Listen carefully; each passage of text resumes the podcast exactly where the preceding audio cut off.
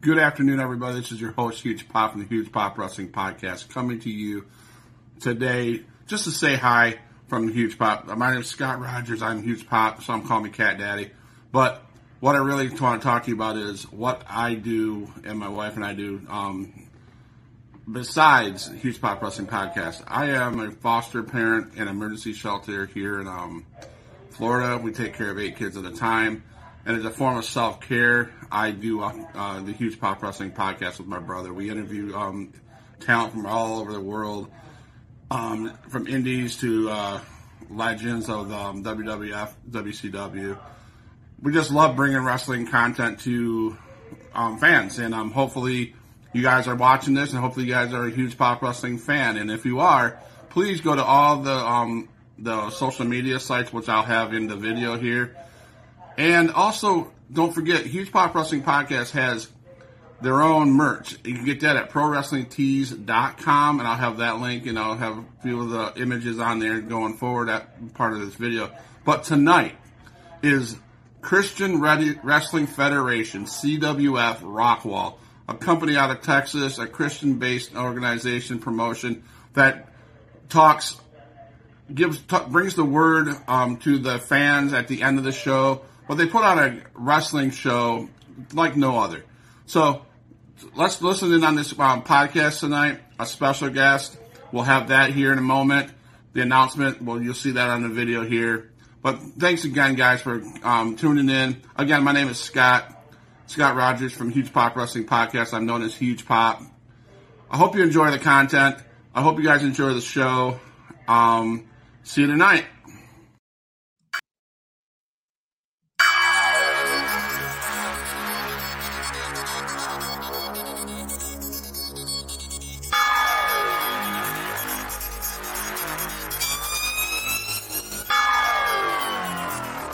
Bible Club. E- e- eternal life. It's time to believe in Luke 9. Crucify my flesh, I'ma beat it to death. Gotta gasp it for breath. Till the day I rest. No more shackles, no more chains. I'm out of my cage.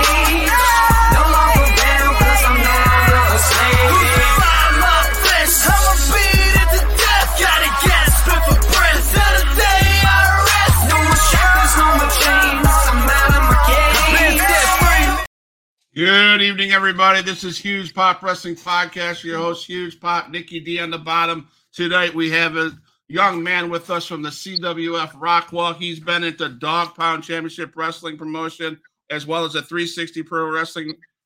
And let's introduce our, our guest to you tonight. It's Luke Nyne. What's going on, my brother? Hey guys, how you doing? Pretty good. How you doing? Nice Good. shirt, by the nice shirt, by the way. Oh, thank you, thank you. I noticed that uh we're matching. Yeah, I mean, I mean, I gotta say one thing about the CWF. Um, if you're not a Bible Club fan, then what you doing? So get their merch, get them at ProWrestlingTees.com. Hit up, um, search Bible Club, and get one of these shirts. Let's go. And who cares what um, the announcer Bobby says?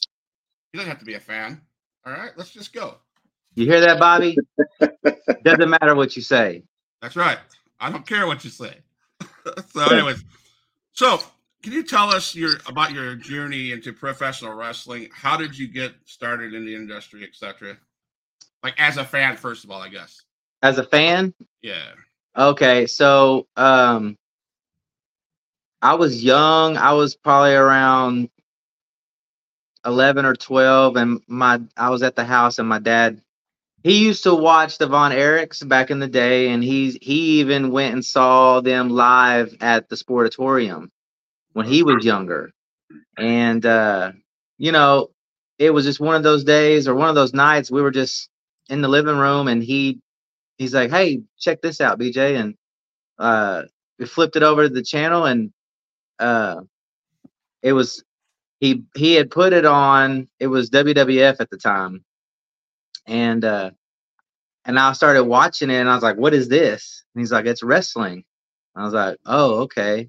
And so I sat there for a few minutes and I was watching it and uh, I couldn't tell you you know who was wrestling at the time when I when he first turned it over there but all I remember is this was awesome. And um WWF was a little bit edgier, you know, at that time. So uh, two channels over, uh, we found WCW, and I started watching WCW. And obviously, the people that caught my eye at the beginning was Rey Mysterio, Juventud de Guerrera, um, all the luchadors, Dean Malenko, guys like that. And then quickly, you know, at closer to the end of the show, started seeing main eventers uh, like Diamond Dallas Page and Sting, and uh, Hogan was over there at the time. But um, but yeah, that that was my first in, my my first introduction into pro wrestling as a fan, and I've been really hooked ever since. And uh, so yeah, that's All right. Did you have any favorite wrestlers growing up? Yeah, so growing up, uh, it had to be DDP and Sting, the the top two uh, in WCW. Those were the two uh, standouts that I had. Some of my favorites. Um, but and so, funny story. Um, my parents used to go to bed early uh, because they owned a donut shop, so I had to get up early. Well, I would, I'm telling on myself right now, but I would flip back and forth from WCW to WWF and uh to because it was two different products. One was a little bit edgier than the other, but Mhm. I got to see both companies in the 97, 98 era. I, in my opinion, and I may be biased, but probably one of the greatest times of professional wrestling was the Monday Night Wars Oh yeah. and I had no idea what that meant back then. Um, but I just knew that it was great wrestling and great TV.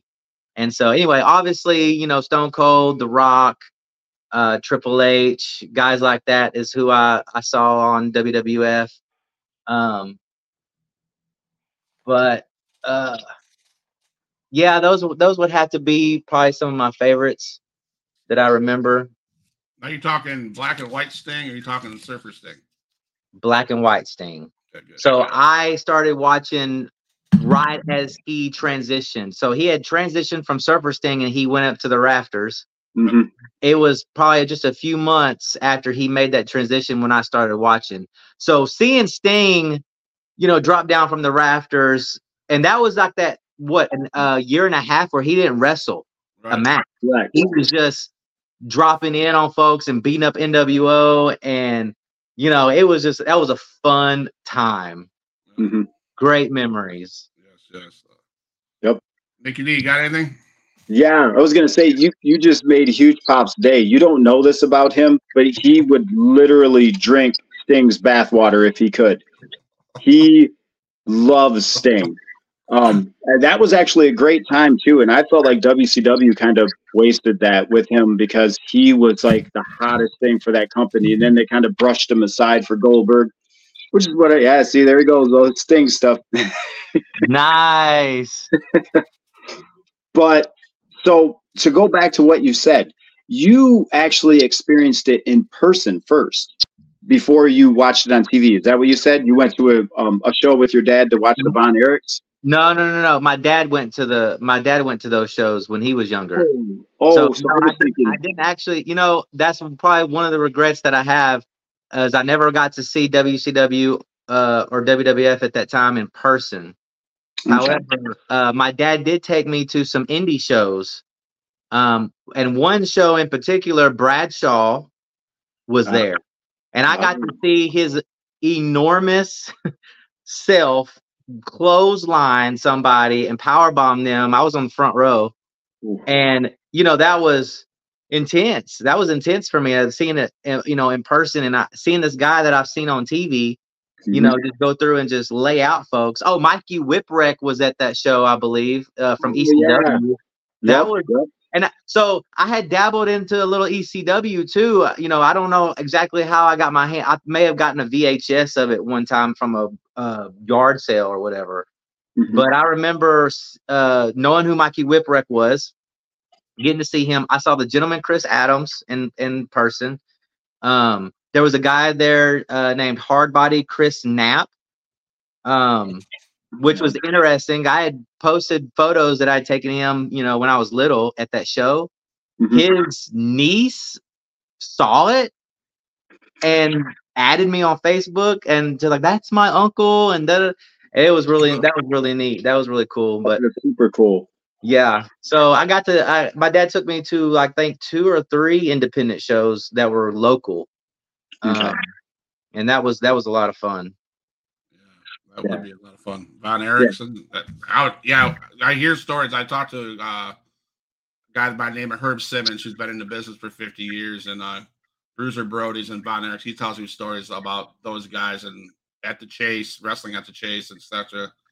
So those that that probably was probably one of the better eras. I would say that I'm unfortunately was too young to even experience, but hmm so, so here's Luke Nyne watching some TV with his dad, doing school, loving wrestling. When did you go, man? I want to do this for a career.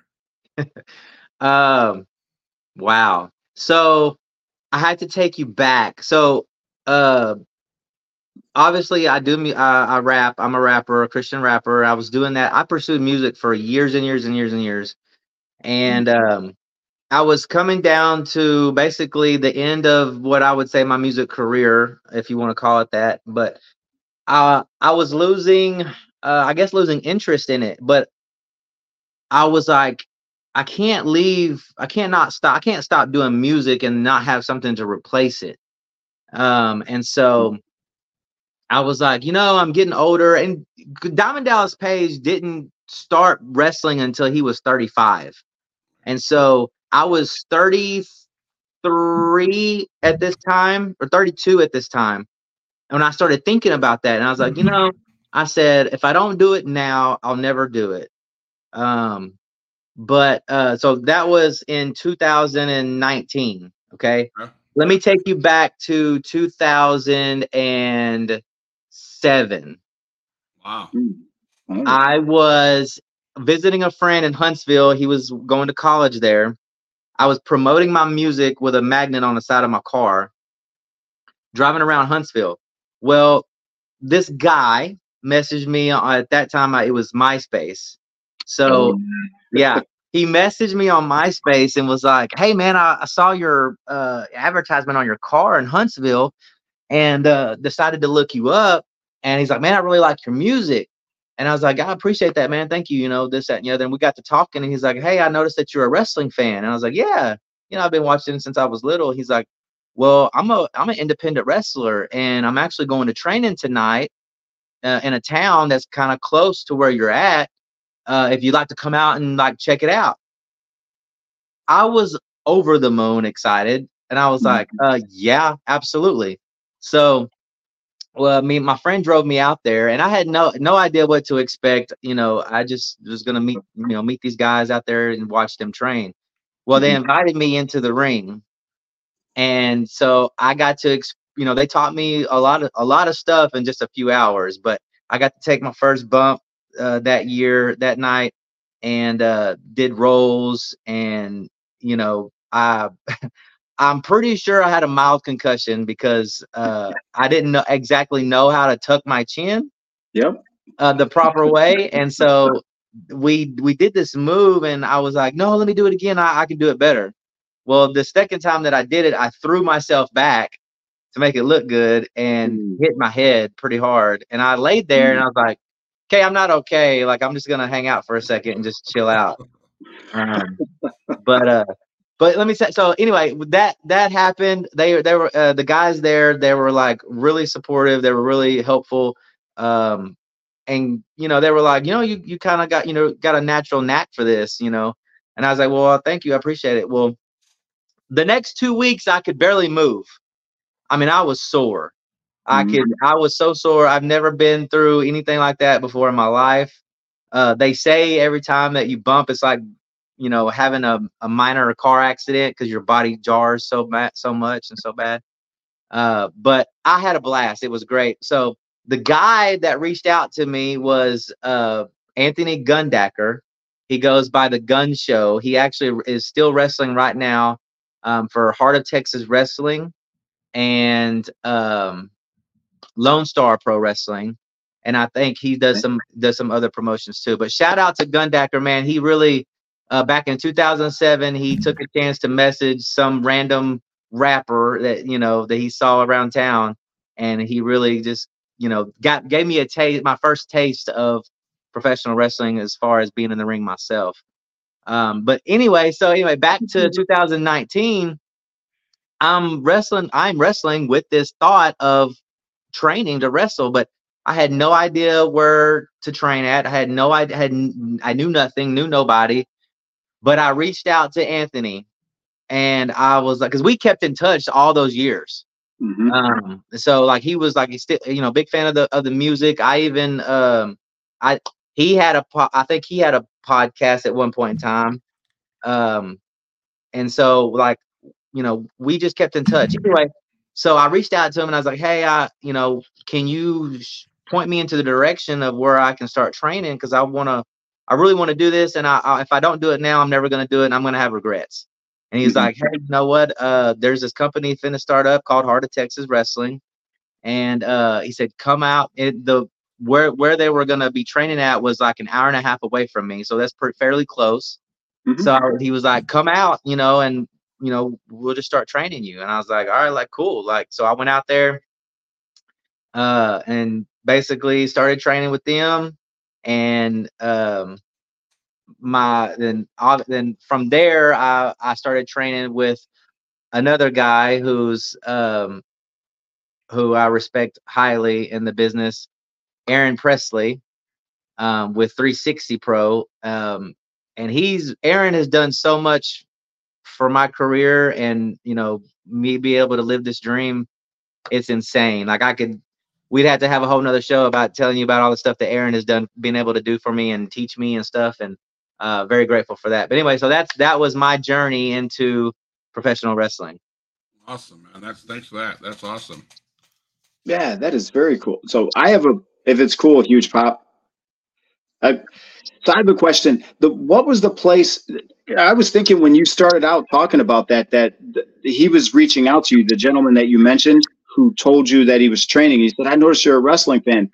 I kind of thought he was going to reach out to you so you could put together like a cool entry song for him or whatever, like an entrance song.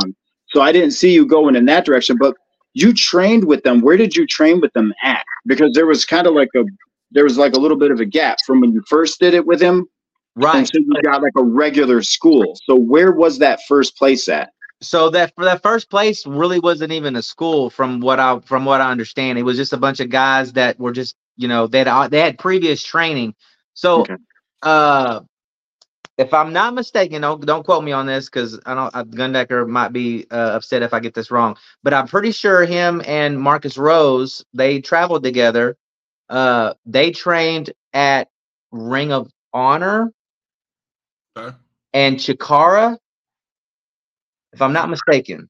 Um, and so they had they had some previous training, and there was some other guys there. I, I don't know, I can't remember the, who they were, but they had previous training. So they they had a ring set up in this warehouse, and they were just out there, you know, just getting reps in and training and stuff. And that's where that's so that was like a one night thing. I gotcha. Okay, so it wasn't like an actual like a school school where you went to it and you watched them go through a class and everything. They just invited you to watch what okay, I got gotcha. Yeah. And Okay. then that's when they let me get in the ring and and you know try some stuff out and tell you that was that was fun. it's just So yeah. you, so you did some music. So can you talk briefly about your music career? What kind of obviously you said you're a rapper, so that's obvious. What kind of Mhm. music? So how did that develop, and does how has that helped you in having the confidence inside a ring to perform in front of people?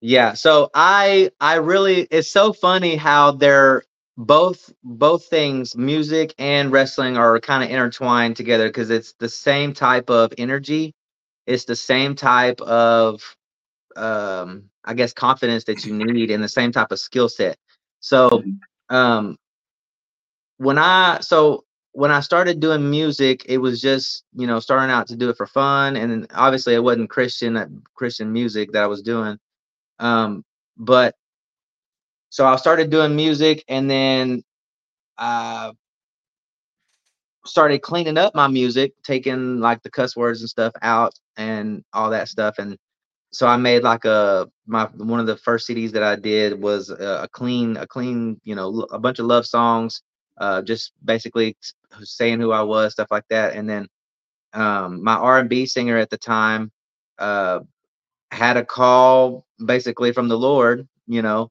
and he called me and was like, "Hey, if we're gonna be doing music, we need to be doing it for Jesus." And I was like, "What?" And at first of all, I didn't even know he was a believer, you know. Two, um, I was like, well, we're not doing anything like bad, so it's not, you know. But uh, so anyway, we all met a bunch of much of my friends that were doing I was doing music with. We all met at my my parents' house, and uh, I was like, I don't know what I was thinking. Like, obviously, my parents are believers and pastors, and so uh, I was like, they're saying that we should be doing music for Jesus. And I was like, we're not doing anything wrong. I said, it's not bad or anything. And my dad was like, they're absolutely right. You need to be doing this for Jesus. He's like, he gave you the talent, you know, he gave you the gift, and you should be using it to glorify him. And I was like, okay. I mean, it made sense to me, you know. And uh it was that that was that night. It was like one of those divine interventions, and it was like God, God was calling me prior to that. I Oh, just didn't realize it you know and so it was like that that aha moment that light bulb moment you know and stuff so uh we basically i rededicated my life that night uh in april of 2007 and uh started we were i was working on a, another album and i so i was like well there goes that album so we're just gonna take those beats and change up the songs and you know Mhm. so that's what we did. And uh, so, but anyway, going back to your question about how that helped me is whenever we started doing Christian music, uh, we started doing live performances because I wasn't doing live performances prior to that. Mhm. And really, God opened up those doors for me to use music and start doing youth rallies and um, uh, church events to, you know, to kind of spread the gospel and all that. Yeah. so me being able to be on he got me on on the stage put me on a microphone in front of crowds and uh really just gave me uh the spirit and the confidence to to get up there and do that. And we did that for years i mean years. And um so you know who adrian peterson is yeah. football player for the vikings Minnesota Vikings for Yeah. many years. Yeah.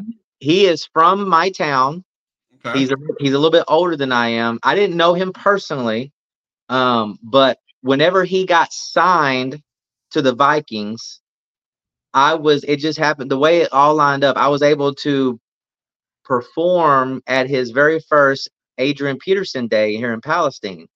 They held it at the football stadium, so there was like over 500 people or so there Nice. and that was my very first performance that I was that I ever did was in front of over 500 people awesome. and that was I'm gonna tell you that was an experience too. So it was really cool to be able to do that, and then it kind of led into all the other. So prior to me being in professional wrestling, I've always been in, I've always been comfortable in front of crowds. I've always been able to to perform, perform. You know, um, being able to to be on a live microphone, um, and so it was a very easy transition to go from music uh, and performance to uh, pro pro wrestling. Mhm. So do you still make beats to this day, or So I never I never actually made my own beats. I actually had a producer, several different produ- producers uh, that made beats for me. Um, and I'm gonna go ahead and plug them. Uh, Puntin from uh, with Puntanious Productions, and he's out of Houston right now, but he used to be from College Station. Uh, Orlando Williams out of Tyler, Texas. Um, if you're into music and you rap or sing or any and anything, uh, they will help be able to help you out. Look them up. They're they've got Facebooks, Instagrams. I always like to plug them because they've been a huge part of my life and a huge part of my uh, music career. Um, uh, so yeah, I always like to do that for them. But that's awesome, man. No, no worries there. So, um, huge pop wrestling podcast needs a new theme song to enter, to open up. So, just throwing that out there. yeah, so uh, yeah, we will. I will have to. Do, I will do my best to see what we can come up with. All right. I mean, I like kind of the Bible Club and your your your theme song kind of ish.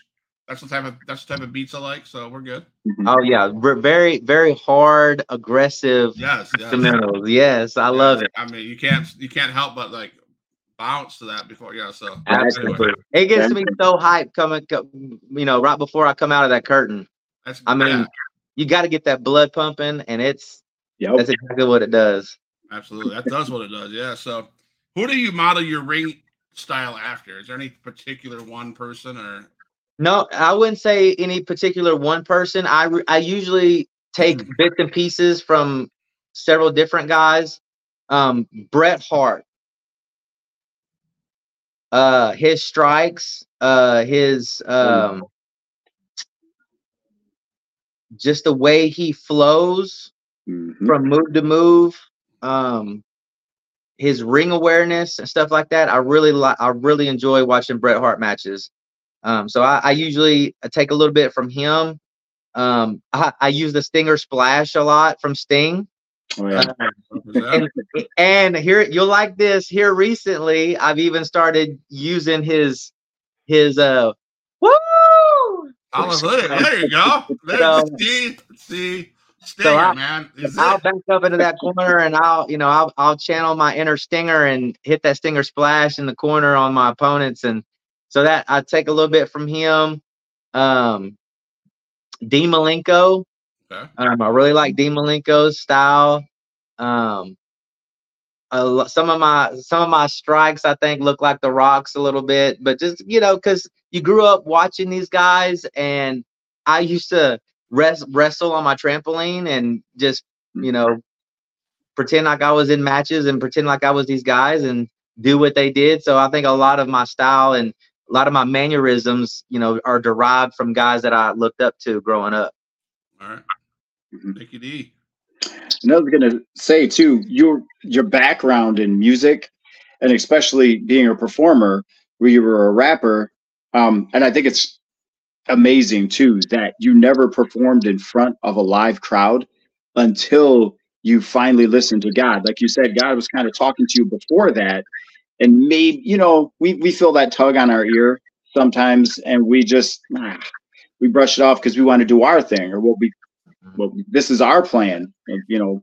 But you know that old saying, you want to make God laugh, tell him what your plans are. So he had a different plan for you, and then you were put into Christian rap, and then you were performing in front of people. So I can imagine, um, just like your stage presence, um, your ability to cut a promo, all of that stuff was was fine. You you were probably very comfortable. But how did it feel you know and i know you were you talked about this you alluded to this a little bit but how did it feel the first time you got into you know in the indies or wherever when you got in front of the crowd no matter how big or how small when you actually performed in the ring and you had to go in there and it wasn't just talking anymore like where you're very comfortable you had to go in there and do some spots and you had to go in there and hit the ropes and you had to be in ring shape and all that stuff can you tell us how that felt So this is it's kind of it's kind of opposite for me. So um honestly I I feel like I perform better in front of larger crowds. Music and in wrestling.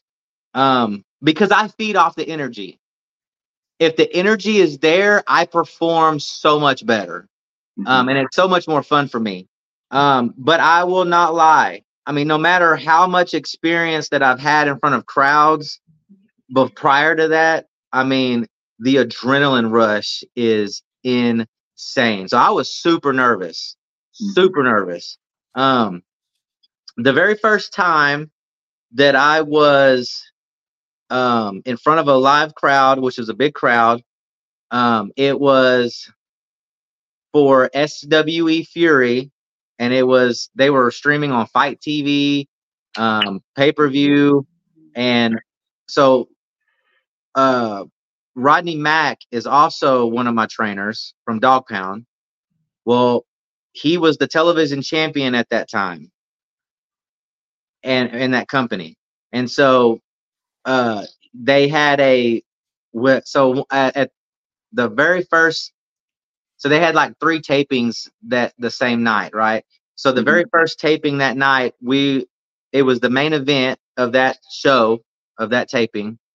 It was a three on one against uh, Rodney Mack, and it was like a gauntlet style. So uh, I was the very last guy that was able to get in the ring. And so anyway, we were waiting outside anyway. So so my fir- very first professional wrestling match was at SW Fury on FITE TV for the television championship and a three on one against former WWE wrestler Rodney Mack. Wow. And it lasted a whole 20 seconds, but I can still say that. I still have that accolade to my name, and uh, it was a great start to you know a fun career. And uh, I'm very grateful for those opportunities. Everybody at SWE Fury at that time, Rodney Mack for sure, um, and it was it was it was a blessing. But man, it was so nerve wracking, and I can look back on that night, and it was a blur. You know, the adrenaline was top notch. It was insane, and you know, I didn't have to do much, but being in in that ring, it's different. Like you can be on the outside, you can be walking down the ramp, coming out, you know. But Yep. as soon as you get in that ring and you stand up in the middle of that ring and you're looking across the ring from Rodney Mack, it's like, and then there's like s- three, four hundred people there. I'm like, it was, in- it was nerve wracking, nerve wracking, but so much fun. Oh man! So you talk about your rapper. Um, I had an experience with a youth pastor up in Michigan years ago before we ended up coming down here to do foster care. Now I came across a young man in our youth co- in our youth that now he's a big, big time um, Christian rapper by the name of NF. Do you know who that is? Yes, he's like one of my faves. Yeah. So uh, he uh, performed his first concert was at our at our youth rally that we did up in wow. Harrison, Michigan. So shout out to Nate Feuerstein at NF. Great kid. I, it's not a kid no more, but No, he was a good yeah. kid back then. So He is so talented, man. yeah. Uh, first time I I saw like he had, I guess he, it was an ad on YouTube, and it just, I just happened to come across it, and uh, I clicked on it. Instant fan, um, Yeah. you know, and then hit like the first uh, three albums that he put out that I listened to with the way that he connected all of them together was that's that was unheard that's unheard of. He's very talented and very skilled and um, definitely deserves to be where he's at right now. Yeah, he really is. So I had a pleasure. That was pretty cool. So the Apostle Luke Nyne is your name. How'd you come up with the, the Apostle part of Luke Nyne or the whole ring in ring name? What happened there? Well, um, I actually didn't come up with it. So um, back in 2014, I took like a year off from music, and um, I used to go by the name 3J, and that was something that you know I I grew up. Uh, all the kids grew, you know, grew up calling me that when I started getting getting into music and stuff. And so, uh, but I, I I I was taking a break from music, and I was really seeking the Lord at that time, and uh, the Lord was like, I want to change, I'm going to change your name. You know, and I read through, you know, I read, uh, you know, through the Gospels, and he changed Saul's name, he changed Abram's name, he, he he's in the name changing business basically. There you go. And uh, I was reading all that, and I was like, okay, all right. And I felt like I was, I felt like I was in a, there was a shift, there was a shift happening in in, in my life personally, and Right. maybe maybe career wise musically and stuff too and so um but I, I was really seeking the lord and the lord was like i'm going to change your name and i was like well, that's scary because nobody will know a new name you know they all know me by this and so it was kind of nerve wracking but uh anyway so i was reading in uh luke chapter 9 and uh it talks about he gave the power and authority to his uh his uh his apostles to heal the sick and cast out demons and all that. And you go a little bit further down in the, the verse like 23 or so and it takes it says you take up your cross daily and follow after him. And at that point in time i really was needing that scripture about you know taking up my cross daily and following after him. Because it's like sometimes you kind of get in the the basic routine of you know just everyday life and you Mhm. forget sometimes it's a daily it's a daily battle Um, it's a daily walk. Um, and so when it says, oh, it says work out your salvation daily, you know. So like, you know, do the best you can and follow after him and and have communion with Jesus and stuff like that. So um anyway, so I was reading that and I was like, man, I said, well, and I've always felt like I had like a healing ministry and I always wanted to like I just felt called to that. So I, I read that and I was like, oh, okay. I said, well, that makes sense, you know. And uh I felt like the Lord was just like, that's your name. And I was like, what, Luke? He's like, yeah, like Luke. Luke is your name. And uh I was like, okay. And then I was like, well, what is just Luke? Or what do I need a last name? You know, is what it, you know? And he's like, chapter nine, Luke nine. And I was like, huh. It just clicked. And it was like, oh, that's really cool. And um so I ran with it. And uh so anyway, I, I went by, you know, Luke Nyne and, and, and music from then on out. And then whenever I was um I got into professional wrestling, I was talking to Aaron, Aaron Presley, and he was like, "We need to come up with, you know, with a with a gimmick and you know what you're gonna do and stuff like that." And I said, "I already got one." And he was like, "Oh yeah, well, what is it?" And I said, "Well, y'all have always told me to be myself, but amp it up, you know, a hundred times." And I was Mhm. like, "Well, this is who I am. I am the Apostle Luke Nyne." And and I basically told him, you know, the story, and he's like, "I love it. You know, let's let's do that." and uh so he was on board from from day one and it was that's that's just how that came about That's awesome, man. Nicky D. So the Apostle Luke Nyne. Now you work other um, organizations as well, right? Not just CWF. Right. So are you the Apostle Luke Nyne and those other companies as well, or do you go by a different name? nope i'm i've always been the apostle Luke Nyne in those in those um promotions and what's so great about them is so dog pound 360 uh heart of texas tsw um everybody that is in charge of those promotions has always been very supportive of me uh the character the gimmick and they love it and they is just very supportive and so that that's and at first it was nerve wracking because I was like, is this gonna be accepted? Um, Mhm. is this gonna be like a hindrance to my career? Um, but it was never, it never, and I asked Aaron that one time, I was like, is this gonna hinder me from getting, you know, where I want to be? And he was like, no, if we do it right, we do it the right way, it's you know, it's not gonna be a hindrance. Uh, Rodney Mack was always uh, was a huge supporter of, of it. He he loved it.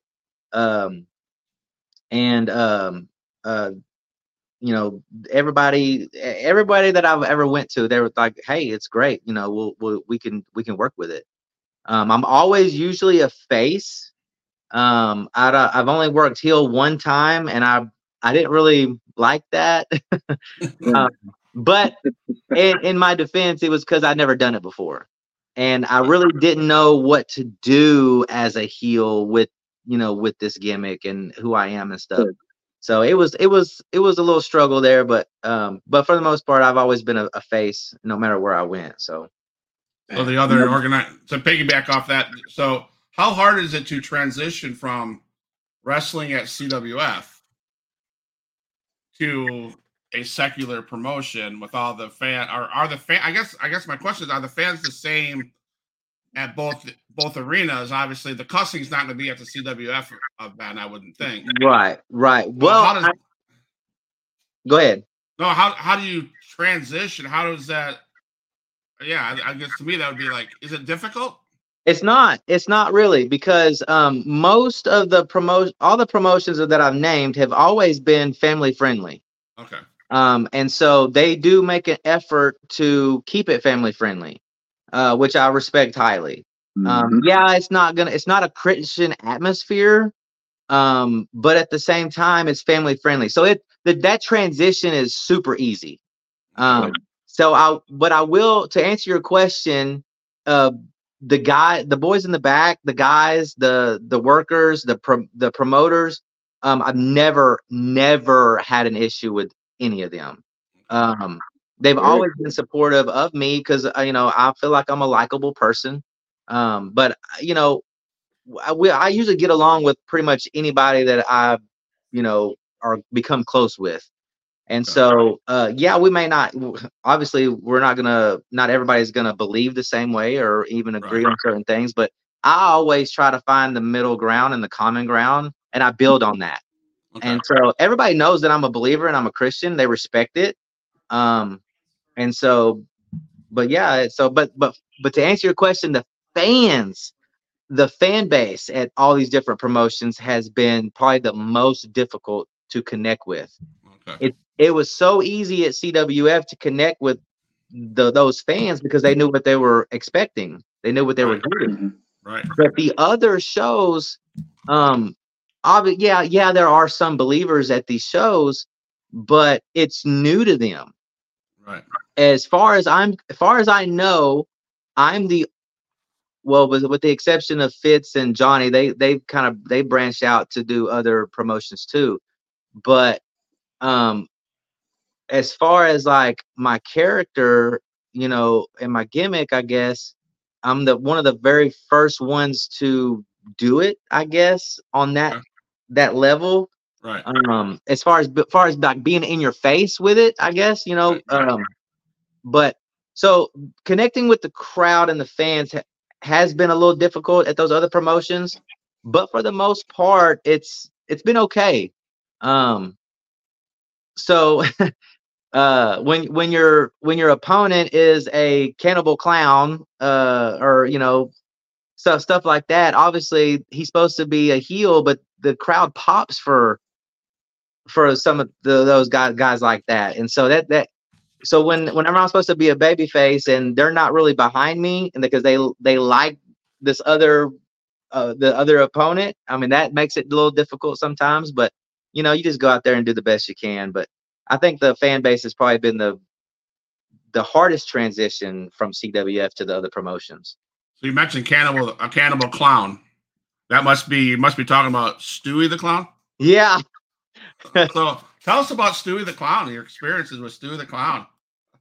I love Stewie, man. Stewie is oh man. He uh I've tra- I trained with him for uh the very like for a long time actually. And we've had several matches together at Dog Pound, um at 360, um um mainly at Dog Pound though. But he's he's a lot of fun, man. He's uh he's so laid back. Um but he's so he's so much fun to be to be around and and he's just he's a character. Like I just put it that way. But what I like most about Stewie is that he don't have to say a word. He just walks out, and he gets a huge reaction no matter where he goes. And so that's that's probably one of the most uh, most fun things about uh, about Stewie is like just being able to see him come out and get that reaction and not have to do nothing. That's that's just impressive. Now is he still wrestling? Yeah, he's still wrestling. I have to Yep. look him up. Maybe I have to have you and him on the show again. Oh, that'd be fun. Yeah, yeah, that'd be fun. So you had experience with Charlie Haas too. I see. I if I remember. Yes. Yes. Uh, so there was the, at Dog Pound at one show, his uh his boys actually wrestled on that show, his sons. Um, well, they also came out later on in the show and uh and got involved in my match with Stewie, and they were dressed up as cat clowns as well. And uh, but yeah, uh, so Oh, wow. Charlie, man, Charlie's uh Charlie's a cool dude, man. He's uh he's very intense and very strong. So we were we were kind of going over something in the ring one time at that for that show, and he was like, "Yeah, you know, you could do this," and he grabbed me, and he he, he the way he grabbed me, I was I'm I'm every bit of 200 pounds, but Charlie Haas when he grabs you, it I felt like light as a feather because he the boy the dude can manhandle me like he's so strong. Uh, but he's he is also really fun to be around. Uh, really great guy, super nice. Um, you know, um, tons of knowledge too.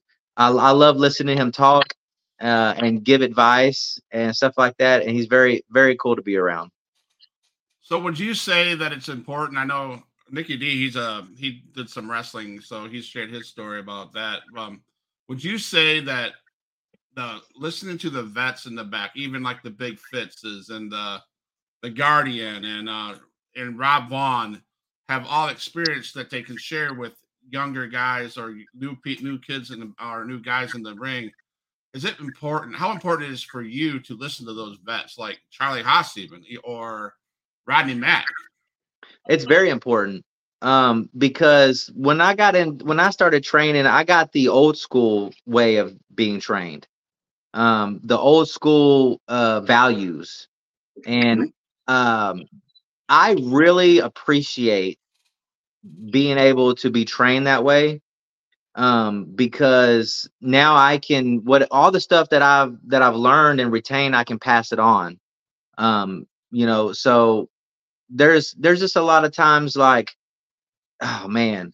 You know we've had we've had guys come through cwf like lodi and gunner and uh uh who else have i seen there? Um them two uh mainly but um but just being able to to to hear oh uh adam asher the apocalypse i i really uh, oh my gosh he's he's got a ton of knowledge too man. Um but but being able to listen to them and like how they can put stuff together and make it make sense and so I gotta tell them I, I may get in trouble for this, but this is this is too funny. I love this is what I love about Adam. I'll I'll be sitting there at the back, right? And I'll be and I, I'm usually I like to sit close, even if I'm not talking to any of them. I'm just like like sitting close because they'll watch matches and they'll give feedback, in which I you know I respect highly because they don't have to do that. Right. But uh, I'll be sitting, I'll be watching matches, and uh, he'll be like, "Oh yeah, that, that's good. Oh yeah, you could do that. Yeah, yeah." You know, he'll be kind of talking to himself, talking to everybody around him. You know, kind of you know critiquing the match as it go as it happens. one time, one time he was like, "Oh, I, that didn't make no sense. I don't know why you did that." And it, I laughed so hard because I was like, "This the honesty," and I'm like, oh, I'm gonna make sure I never do that in my match, you know. and it wasn't even nothing like nothing big. It was like the little things, just little something very little. But he picks up on that kind of stuff, and so I I pay attention and I listen and I apply. And so whenever I hear you know guys like Adam say stuff like that, I I, I remember it. Awesome, yeah. It's so it's it's funny. Nicky D, man, welcome back. Yeah, sorry, technical difficulties. So I love you said the old school way. You were trained in the old school way, and I love that um, because I I'm sure I'm much older than you, but that's where I learned, and it it teaches you um, respect for the business. Um, you know, and it's obviously in the CWF you have this amazing, you know, just there's no show like it where you can go on and you put on a magnificent show, but then you share testimony and you share the gospel afterwards. And none of the shows I ever was on before did that. Um, but the old school way of thinking, as far as you you want to make it believable and and you want to be convincing. And when you are the character, like you're Luke Nyne, you're the apostle. You are that character, and you want the fans to believe that. And all of that's old school too. It it just it boils down to that that training. So I love that you said that, and you respect the old guys because I know some of the guys um, that that not many, but there was a few who would like ah, I don't want to listen to that person. They're like old timer. They think everything's got to be that way, but they're the ones who who pave the way. You know, so you should listen, and you'll probably learn some things. So I love that you said that um because you can take all of that and you're, I, I imagine you're younger than me. You're how old? I'm 36. Okay, yeah. So yeah, you're younger than me by a little bit, but you are How old are you? 44. I, I would have not have guessed that. Nope. Yeah, 44. Because when you were talking about the Attitude Era, and then you were talking about um, the Monday Night Wars, I was like, man, I thought he was much younger than me.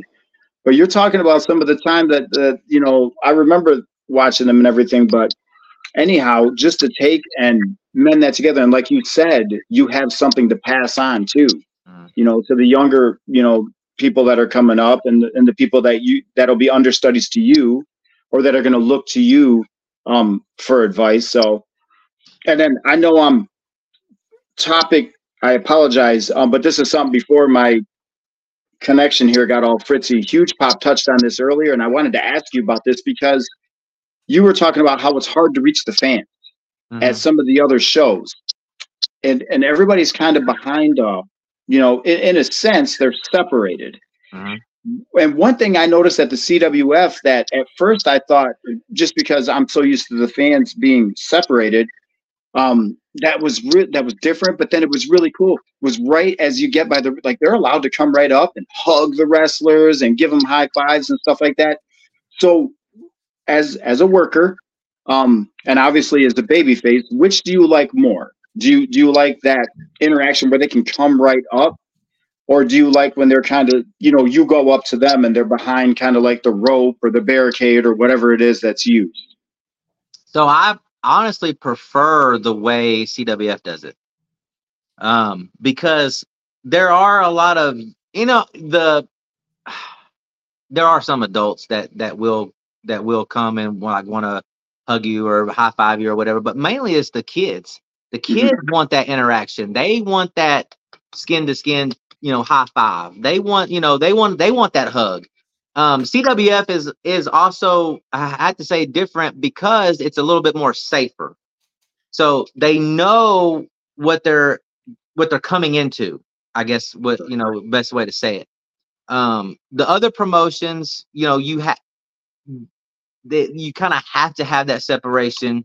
But I feel like with that separation comes a hesitation from the fans and from the kids. Like, yeah, some kids will like will hold out their hand over the barricade and they'll want, you know, but I feel like that's so impersonal. Um, and when when I and I and I and I correlate that to music uh, at the same time. I like small, intimate venues to where it, it can only hold no more than 250 people. But these thousand, you know, 10,000 sta- uh, person people stadiums, it's so impersonal. You know, Mm. you can't you can't connect. And when I say connect, I don't mean actually physically touch the people, but it's like there's a connection there when it's a smaller venue. And I love I just absolutely love those smaller venues because it I feel like the people are getting what they paid for and they're getting more of an experience in that way. Um Mhm. and I think uh you know they they just have a a, a better time. So yeah, I prefer the this the way CWF does it because when we come out, so Bible Club obviously before I you know when they when they first got started, I wasn't even a part of CWF, uh, Mhm. but I was watching CWF, and when Bible Club came out and they just got this huge reaction every time they come out. I was like, oh man, that'd be that would be fun to join that, you know, that group. And so um, but they just they come out, they get this huge reaction. Uh, they're just loved by all the fans, and it's like they're they bum rush you, and which is fine. I, I don't have no issue with that because we're just we're not doing anything that's gonna hurt anybody. We're just by coming out, you know, in the entrance. So, Yep. but the kids, man, they really latch on to us as uh as characters, and they they they really latch on, and so um uh, we you know the the regulars that come to CWF the the, the kids especially you you build a, a, a relationship with with the fans and it's like they you know that sus, uh, that that um that sus, suspense of uh, disbelief. Or whatever Mhm. um Mhm. they can they turn that off for an hour and a half. And you're their superhero you know and then after the show you're their best friend. Like oh my gosh y'all did so great you know that element is unheard of in other places really. Um Mhm. but and i do miss don't get me wrong i do enjoy kayfabe. I do like keeping kayfabe. Um but Yeah. with what we do at the cwf it's it's kind of difficult to really keep kayfabe you know um all the time but that's okay and I, because of it's a ministry and we do what we do it's that's that's perfectly fine and the fans understand that i believe you know I need to get to a CWF event because um, I went to my first indie show back in 2022. I'd never been to an indie show. I went to Pensacola for the road to WrestleMania, and that was just glitz and glamour and pyros, and you know, I had great seats, third row. I got to see uh, Roman Reigns. So, do you first of all, do you acknowledge the tribal chief? I do. There you go. Yes. Anyways, so I went to this. It's XIW Extreme Impact Wrestling. Adrian Whisper, Jackson Slade, Damian Wayne, or some of the guys that are in that business, and it was fun. It was like you said, an hour and a half, two hours of letting loose of all the frustrations you had up through the whole week, you know, and be someone that you're not really are. But so I like how so I need to get to a CWF to see how that would compare to that. So um, but my question is, although I mean Nikki D says I'm a Sting fan, I'm gonna catch heat on this as well. I'm also a CM Punk fan. Mm. I don't care what you say. The scrum, he got screwed at the scrum. He, I mean, you're gonna let MJF run his mouth, but you can't let CM Punk run his mouth. You got punks like Jungle Boy making stupid remarks to CM Punk. CM Punk's gonna say what he says, why, why he's gonna say it. He's gonna mean it, and he don't care. So there was a there was a photo I seen of you in the CM Punk pose from last week in the middle of the ring with your feet with your in Indian style. So I I guess my question is are you a CM Punk fan and why? I am a huge CM Punk fan. Um, so you know, let me let me preface this. So obviously, personally, we don't see eye to eye in beliefs. Right. Okay, you know, obviously, um, but man, he is probably in one of probably my top five. Absolutely.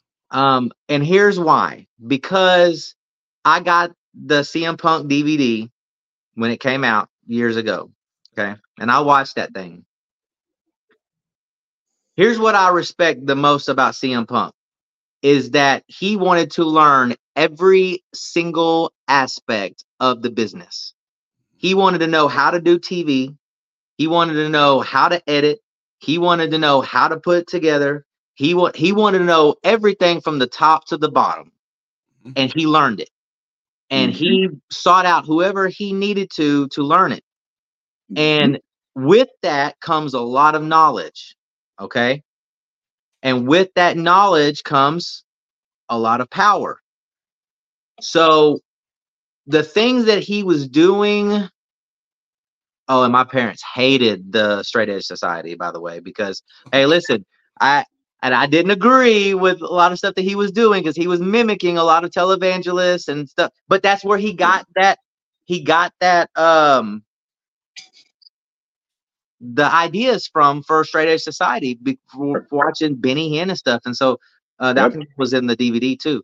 But so anyway, even though I don't agree with all of that, and he, you know, people got to be real careful when they're doing stuff like that to to not blaspheme the whole the Holy Spirit and blaspheme Right. God Right. stuff like that. Um, so, but here's the thing: I can separate the the person, Phil Brooks, from the professional wrestler CM Punk. So Right. I can do that. Not everybody can do that.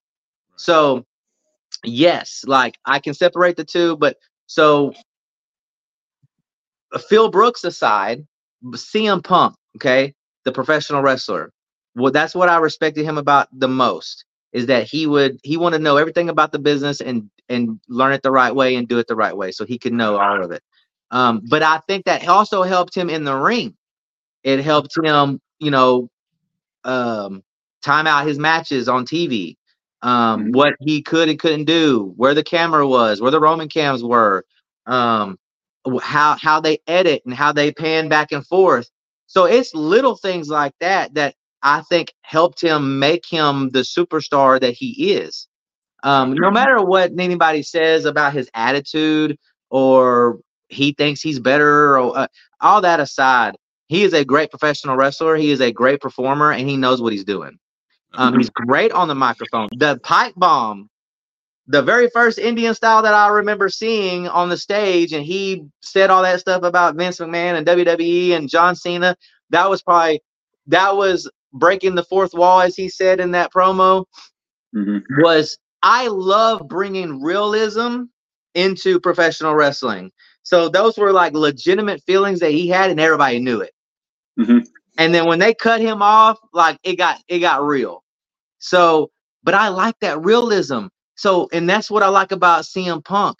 Um, but he could put on some matches, uh, some bangers, and he could he could work with anybody. You know, Mhm. anybody he could work with him.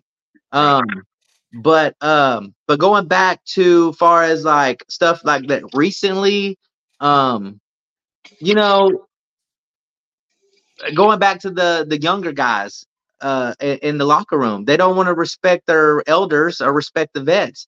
CM Punk is a veteran Yep. dude, all the knowledge that he has, he knows what he's doing. I'm sorry. If CM Punk was to come up to me and be like, blase, blase, blase, blase, that's not gonna work. You need to do this. Guess what? I'm gonna I'm gonna probably gonna listen to him Mhm. because what he has done in this business has worked. And he came from nothing, but a backyard wrestler training himself. And that's what so that and that's where I think I related to CM Punk, and that's why I like him so much. He was self-taught. Um, and so like music, I had to teach nobody wanted to teach me how to record and what to buy and how to edit and how to mix and Right. you know how to punch in and how to I had I was self-taught. Mhm. And um, had it not been for guys like you know Gundacker and Marcus Rose and Aaron Presley and Brent McKenzie, I, I or Rodney Mack, I would probably had to been self-taught to wrestle. You know, because I was gonna wrestle. I was going to wrestle no matter what. And so, but if it had not been for them, I was gonna have to just figure it out, I guess. You know, and just wait. But um, but I knew I could do it because CM Punk did it. You know, Yeah. the, the Hardys did it Yeah. uh, Edge and Christian did it. So it's like you know, you know, and look where look where they where they got to. But anyway, to answer your question, like that's why I'm a huge CM Punk fan. And when I knew that when I found out he was coming back after seven a seven year hiatus uh into AEW, I was there ready. And the pop that the huge pop that he got was was just and I was happy for him. You know, don't even know the guy personally, but I was you, you can you imagine, you know, loving something so much and doing it for so long and then feel like you're getting screwed and getting hurt and getting, you know, feel like you just couldn't do it anymore and then to be gone for 7 years and to be able to come back, you know. It was the it, it's the same it's the same feeling that I had for Edge when he came back after being hurt. Um uh Paige even uh, you know when somebody is hurt and you you're told that you can't do this anymore something that you love doing like I feel for them Yep. and like so seeing him be able to come back was goosebumps like just exciting and so I was really happy for him um but yeah so yeah I am a huge CM Punk fan I could tell. You, you have the you have the uh the Indian style perfect. I mean, you were just Oh, like, thank you. So yeah. Oh, that was that, and- and that was not even planned. That was not Oh. even planned. Uh, I knew that I was going to give a testimony after my match, and uh, it almost didn't happen because something happened right prior after our match. Prior to me doing that, that they thought I got injured. They thought that you know w- one of the guys landed on my head, and they they came in and like people came in the ring, and Phil Phil Bishop came in. He's like, "Oh my God, are you okay?" And I was like, yeah, why? He goes, that looks so nasty. That looks so bad. And I was like, no, I'm fine. I'm fine. I'm good. And uh, so they were they were wanting to carry me to the back, but I was like, no, I'm fine. I'm good. You know. So they're uh, I've got to give the testimony or whatever. And so they were like, oh, okay, okay. You know, if you're good to do it, then then go ahead. So anyway, they handed me the mic, and I was standing there, and I've always wanted to do that. Always wanted, and it was the perfect moment. And it was just like, now you can do it. And I just I remember standing standing in the middle of the ring and I just crossed my legs and I fell down just like he did. And I was like, oh, this feels so good. Like to be able to like give that ode to CM Punk, you know, and be able to do that. And it just really tied into also what I was saying. Um, the Lord did all that. Like the Lord orchestrated that whole thing. You know, I didn't hadn't I didn't know no I did not know what I was gonna say. He gave me the words as as uh as he was giving them to me, and all that tied in together. And it was I'm so glad I have that picture because I will forever remember that moment because I was able to do that. Yeah, absolutely. Absolutely. Nikki D, you got anything? that I was just gonna say, um, I love the fact that you brought that up too. That AEW right now has a lot of younger people.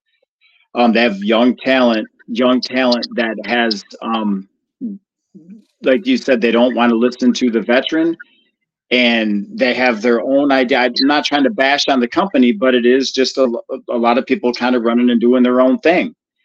And he came into the company huge. I was super happy for him he's their first like big draw, like big gate, the guy that they and I love the talent. I was a stupid huge Chris Jericho fan when I was coming up. Like I love, I've all the respect in the world for him.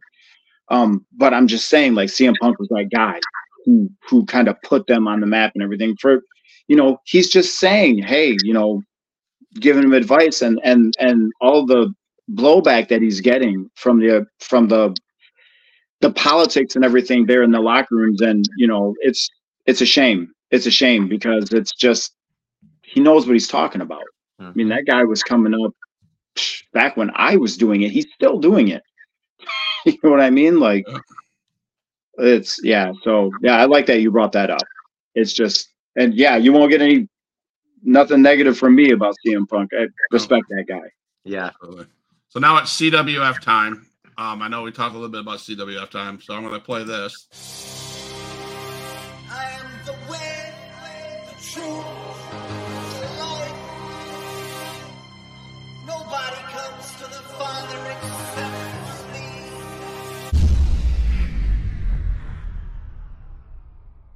Bible Club. E- e- Eternal life. He is the way and he's Jesus Christ. Yeah. Nobody comes to the Father except through me. He is the way and he's Jesus.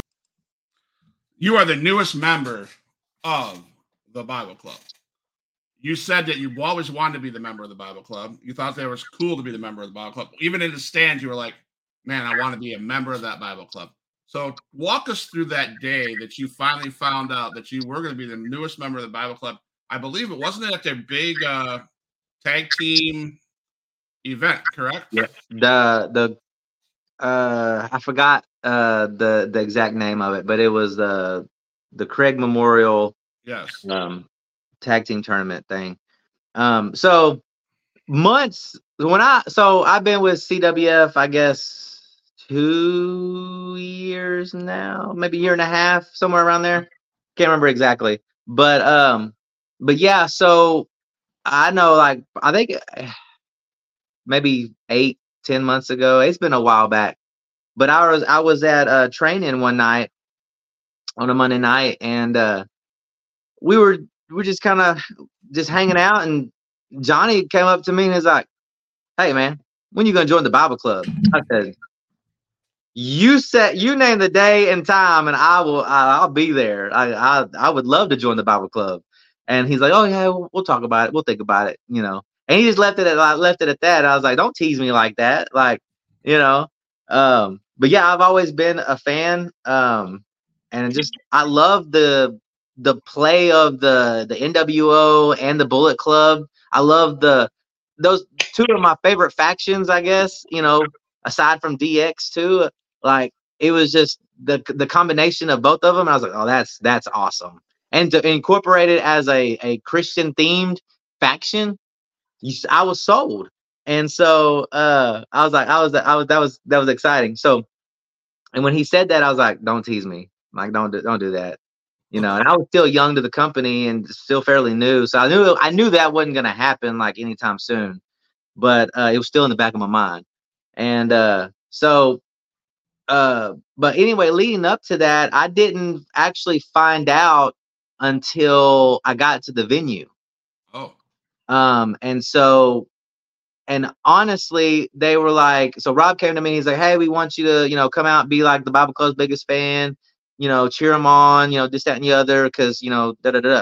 And I was like, "Oh yeah, I can do that. That's cool." But I didn't, I didn't have a match or anything that night. I was just there to support, um, and help out if if I could.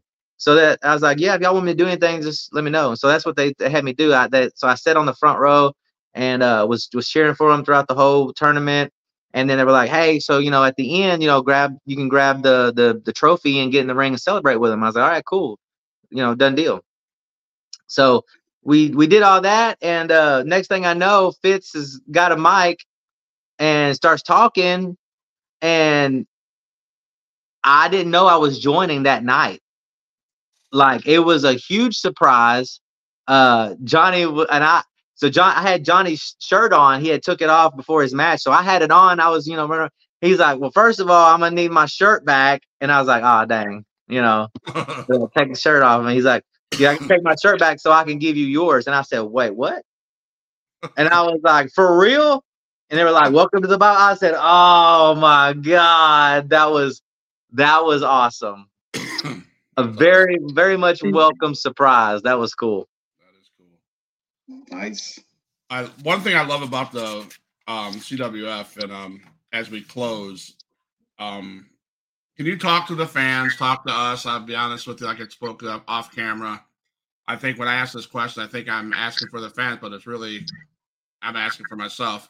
I'd love to hear your testimony, um, if you would share. And um, in closing, share your testimony. Tell people where they can find you, what your go- what your goals are, tie that all in so we can to close to wrap up the night. Like, Nikki D, you got anything else? Oh, I want to hear this testimony. All right, there you go.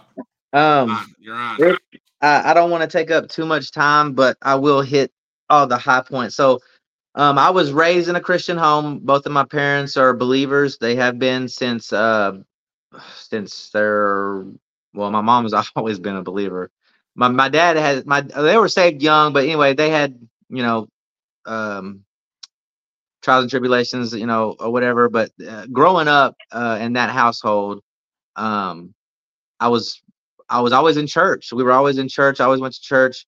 Um, uh, we'd always they'd I always get taking taken to Bible studies. They have Bible studies with other other couples, other people. Uh, we were always at somebody's house having Bible study. Uh, they would we would go, you know, to hospitals to pray for people. It was just that's just what they did, and so I was I always tagged along. Um, so we were going to this church. Um, called Church on the Rock, and Pastor Ralph and Annie, they're actually missionaries in Thailand uh, right now. Um, and so I was, we were going to that church, and I was going to the children's church at that time. And anyway, I remember, I remember watching a video uh, about salvation, and I was sitting there, and I think I was, I think I was the only kid paying attention, honestly. But I remember watching that video, and I was like, man, I, I need a savior. You know, uh, I was, uh, I was about nine years old, and I was like, man, I need a savior, you know. And I was like, oh man. So I I remember giving my life to to Jesus that day, um, and I'm uh, getting in the car and telling my parents, you know, I got saved, and my dad was like, are you sure you know what you did? You know, do you understand what this means? And you know, he asking me all the questions to assure that I fully understood what had happened. And so, uh, you know, but anyway, I I was saved at nine. Um, fast forward uh 15 or fi- 14 15 um man i just i was a freshman in high school and i started hanging out with the wrong crowd and got with the wrong friends and uh started being influenced by hip hop culture. Um i always loved rap music. I listened to uh, uh dc talk you know growing up on a cassette tape.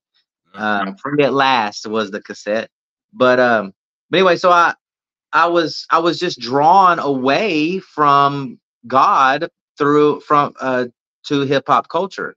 Uh, started and I started listening to secular music and got introduced to that. And um, you know, I cha- it was just I hadn't. So here's the thing: I didn't have an identity in Christ. Um, and and there's nothing wrong with getting saved young because obviously that training and all that stuff like prepared me for adulthood as a as a believer. Uh, train up the train up a child in the way they should go, and when they're old, they shall not depart from it. And that's exactly what happened to me. But I I did I did have that prodigal son time where I was in the pig pen, and so I, you know, at that time i you know started you know drinking, and then uh, I, when I graduated, I was started smoking weed and uh, doing all you know other stuff, and I was uh, having sex outside of marriage. um, and stuff like that. And I'm very uh, stop me if I'm getting too raw because I, I, you know, I, I'm very, very forward with with with all that um, because I feel like it, it's needed now. Every, the the world and the enemy is so in our in our faces with all this sin and all this other stuff. So like coming, ex, telling, sharing my testimony and tell where I come from, I'm very open about it. But uh, so, but yeah, uh, all that, uh, all that, all that stuff was going on, and I didn't have an identity in Christ, and um, and so I was trying to find my identity in other things. And uh, so anyway, I, from from the time I was about 15 to right before I turned 21, I was just in sin and um, living a lifestyle of sin, not having no conviction of it. And even though I believed I was saved at nine, I didn't have a like a relationship with Jesus. I I wasn't pursuing Jesus, and so, but I didn't have, uh, you know, for me to say that I didn't. So that, that's that's tough for me to say, but I honestly didn't have conviction from the Holy Spirit of what I was doing. I was living a life of sin. I didn't have conviction, and that's kind of and that's scary to me, um, Mm-hmm. because now like obviously when when I when I sin or when I fall or whatever, like I had that conviction, and so I'm like get up real quick, repent, turn from it, and continue on with my walk and with my relationship with Jesus. But Mhm. Back then I didn't have that conviction, and so that was scary for me. But uh, looking back, but uh, but anyway, so I was in the and you know just in sin, and I remember I was uh when I was I just graduated, I was 18.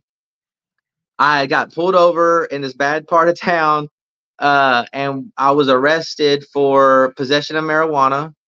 Um, at that time, I was trying to make a business out of it at the same time. So, but thank God, like I, I ain't gonna lie to you. So I was I was drinking that night. I had money on me. I had product on me. I had baggies on me. Um, so they could have they could have put me in jail and charged me with a whole lot more than what they did. And thank God that they didn't. They only charged me with a class B misdemeanor for possession of under two ounces. Um, that was a God thing in itself. Okay. Mhm. Um, and uh, but I, you know, it it wasn't all mine. I had some other people with me. So, but I did. Um, anyway, I did do the time or whatever. But uh, but I remember going to jail that night, and I was just in this holding cell with 15 other people, but I was so alone. And I just felt lonely. And I was like laying there looking at the ceiling, and I was like, what am I gonna do? You know? And um that was the first time that I audibly heard God speak to me. And first thing I heard was look around. And mm. I looked around to see who said that. and I was like, you know, looking around. And the next thing he said is if you don't stop doing what you're doing, you're going to end up here or dead. And I was mm. like, oh God, you know, and I knew immediately knew that that was God talking to me. And so that, you know, that night in that jail cell, I was like, God, you know, if you mm. can just protect me and get me out of this mess, like I'll do whatever. I'll do whatever you need me to. Um, so that night, like I was, you know, I didn't I felt I believe that I was delivered of drugs and alcohol. Um now the sexual promiscuity uh didn't come till much late till till much later. Um, but at the same time, um, I knew that something had changed. There was a shift that happened in me, and I couldn't explain that to anybody. Um, and so, but I- knew immediately I couldn't hang out with the same people that I was hanging out with, going to the same places, doing the same things. And so for that, for the so there was an instant change, instant heart change that night. Um, but it did take a little while to manifest in in the physical. Um, and so, but then I started over the next year and a half. Um, I was that's what that that's what I said to earlier in the in the podcast that where I started cleaning up my music. You know, that's when I felt like God was from that moment on when I got arrested was when God was really starting to change me. And I didn't realize it. You know, and he was doing all that. I didn't I didn't have I couldn't do that on my own. And so um but then it was that night that in you know in my in my kitchen when my dad was was basically ministering to me and my friends is where I really was like God the Holy Spirit got a hold of me and I rededicated my life to him. And then we start and then we went on this uh, journey of, of, of ministry and music and and all that other. And so it's been it's been a wild ride. And um, you know I thank God every day that I'm that I'm that I'm here that I'm blessed that I'm healthy. Um, now I have three little boys nine eight and seven that you know they watch me wrestle they listen to my music um you know they you know and and so I have them to impart all this wisdom to and it's so it's so fun you know because they ask me some wild questions um, and so i get to share that with them and they ask me some tough questions that i that i'm honest with them about you know they know that i've been arrested they know i've you know done done all this kind of crazy stuff before so i'm very open with them about that because i don't want them going down the same path and one of the main things that i didn't have that i really want to impart to my kids is that their identity in christ and so I guess that's where I'm going with this right now is, you know, learn from my testimony. If you do not know who you are in Christ and you don't have your identity in Christ and it's your identity and your your being is not centered in Christ, you need to figure it out. And you need to pray, you need to fall on your knees and you need to ask God like, "Hey, show me who I am in you. Show me what you want me to do." You know, you know, man plans his way, but the Lord directs his steps. You know, you could have this great vision, you could have this great plan for your life, but unless you have Jesus, you're not going to have those steps. And, you know, fortunately, I look back at my life and God had a plan and he he orchestrated all kinds of crazy stuff to get me to where I'm at, far as you know, music and ministry and wrestling and my and I, I'm a barber by trade, and that I own my own business and, and I have a barber shop and I cut hair and all that was orchestrated by God. Like it, it was only God, and I I can't take any of the credit for that. Like, uh, but let me tell you this: the Lord will put the desires your desires in your heart so he has a plan for you and he he'll have he'll put those desires in your heart but until you follow him and do it do it the like he wants you to do it that's when he'll give you the desires of your heart. He'll put the desires in there and then give you the desires of your heart. And so if that if if I hope that makes sense. But um but yeah, so he gave me the desire to make music and wrestle and do ministry and you know have a, my own business and I had no idea how all that was going to happen. No idea whatsoever, but the Lord directed my steps and he orchestrated all of that. But it was not until I dedicated my life and I started following Jesus, that is when he made all of that come to fruition. Amen. Thank you for that. Wow. That's crazy. That's yeah. Thank Wow, you. amazing testimony. It makes me think of uh, just this past Sunday, Sunday school. Um, God, you're you can help so many people just from your testimony and your experiences and and the life that you had before and the life that you have now. And one thing that um, we talked about this past Sunday was God has an interesting way, an interesting formula. He actually uses he uses redeemed sinners to save lost sinners. Amen. And you Absolutely. it, and and as a redeemed sinner, you can actually because there's somebody out there who's going through what you're going through, what you went through, Mhm. and they might think there's no way, there's no way I can never, my life can never turn around. Just look where I'm at, or look where you know, look at this, and you know, your testimony can actually do this. That's awesome. Thank you for sharing Yeah. that. Thank you. Hearing your te- hearing your testimony, I uh, I think of my son.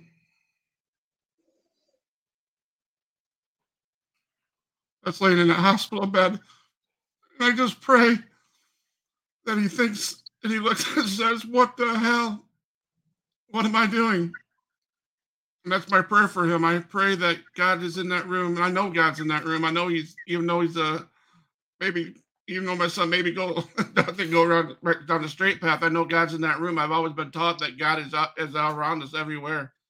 But I, my prayer is that he's laying in that bed alone. I mean, he is alone.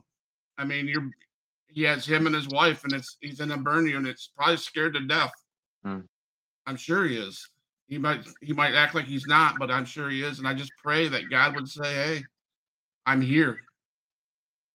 I hope my prayers that he sees him. Hey, As a da- and as a dad, that's all I can do. what what is your son's name? Travis, Travis. yes, Okay, can, can we just take a moment to pray for him right now? Mm. Father, I just lift up Travis to you, Father. Father, I, I just pray that the Holy Spirit invades that hospital room right now, Father. Father, Mhm. let Travis experience your presence like never before.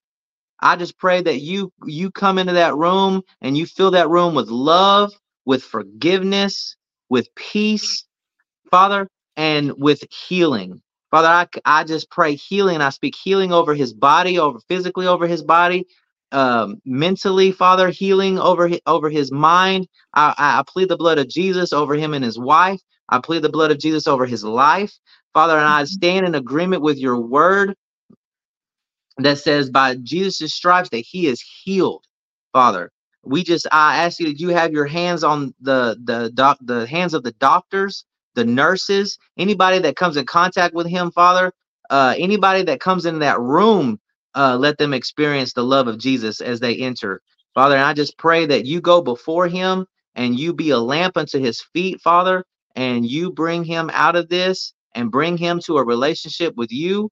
And Mhm. Father, we just love you and we just give you all the glory and honor in Jesus' name. Amen. Amen. Amen.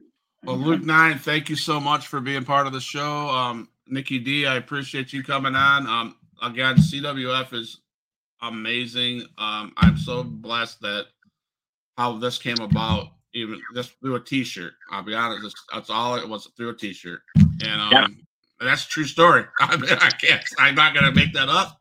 True street, true a T-shirt Gunner was wearing the day I interviewed him, and look what happens, you know. And I again, I appreciate your time, Luke Nyne and um, Nikki D. Uh, thank you guys so much for being part of this. Um, it's it's it's awesome. I can't say nothing else. So um, stay tight. Meet me in the meet me in the lobby.